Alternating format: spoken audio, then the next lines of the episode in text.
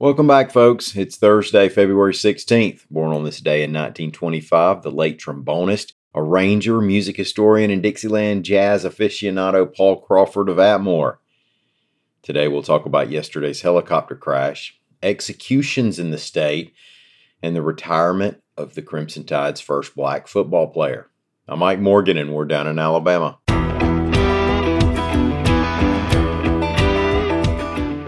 Two Tennessee National Guardsmen died Wednesday afternoon when a Black Hawk helicopter crashed in Harvest, Alabama. That's in Madison County, reports AL.com's Howard Koplowitz. The National Guard said the crew was on a routine training flight and that there were no survivors on board.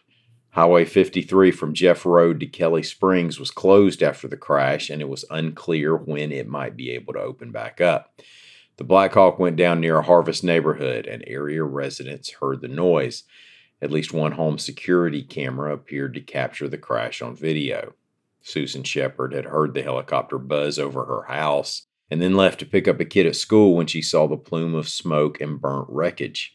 Quote, everyone was pulled over and stopped, so I pulled over and stopped and took a few videos of it as well. It was heartbreaking, she said. I could tell from what I saw that there were no survivors. Alabama Department of Corrections Commissioner John Hamm said he expects the department to have protocol ready this year for nitrogen hypoxia executions, reports AL.com's Mike Cason. Now, he said that after meeting with the state legislature's Prison Oversight Committee on Wednesday about other prison issues, including construction of new prisons, the staffing shortage, and changes to good time policy for inmates. The state has paused executions because of problems performing lethal injection within the parameters set by law, including that an execution must be completed by midnight. Now, that policy has a new workaround since the Alabama Supreme Court in January okayed Governor Kay Ivey's request to be able to set a time frame for an execution rather than confining the window to a single day. The nitrogen hypoxia method has legally been an option since a 2018 law went into effect in Alabama, and Oklahoma and Mississippi have joined our state in authorizing its use, but no state has used the method yet.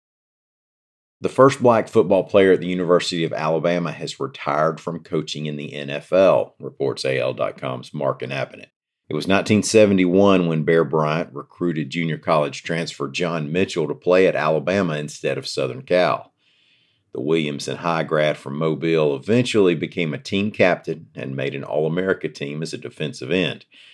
Now, after his playing days, Mitchell said the Bear called him into his office and asked him, If I offer you a full time job on my staff, would you take it? Well, he took it.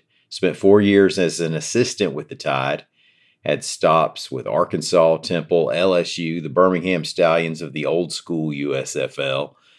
Was on that Bill Belichick, Cleveland Browns staff along with Nick Saban for a bit. And he spent the past 29 years with the Pittsburgh Steelers as a defensive line coach and then assistant head coach.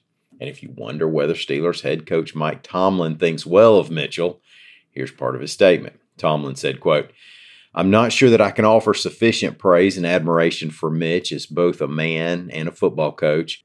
Mitch has been a central figure in the success of the Pittsburgh Steelers for nearly three decades. He has coached some of the best players in this franchise's illustrious history, and each one of them, to a man, would tell you their success was a direct result of not only Mitch's coaching acumen, but also his mentorship, leadership, and character. Those traits were most evident when he chose to attend the University of Alabama Mitch's path not only changed his life, but the lives of so many others.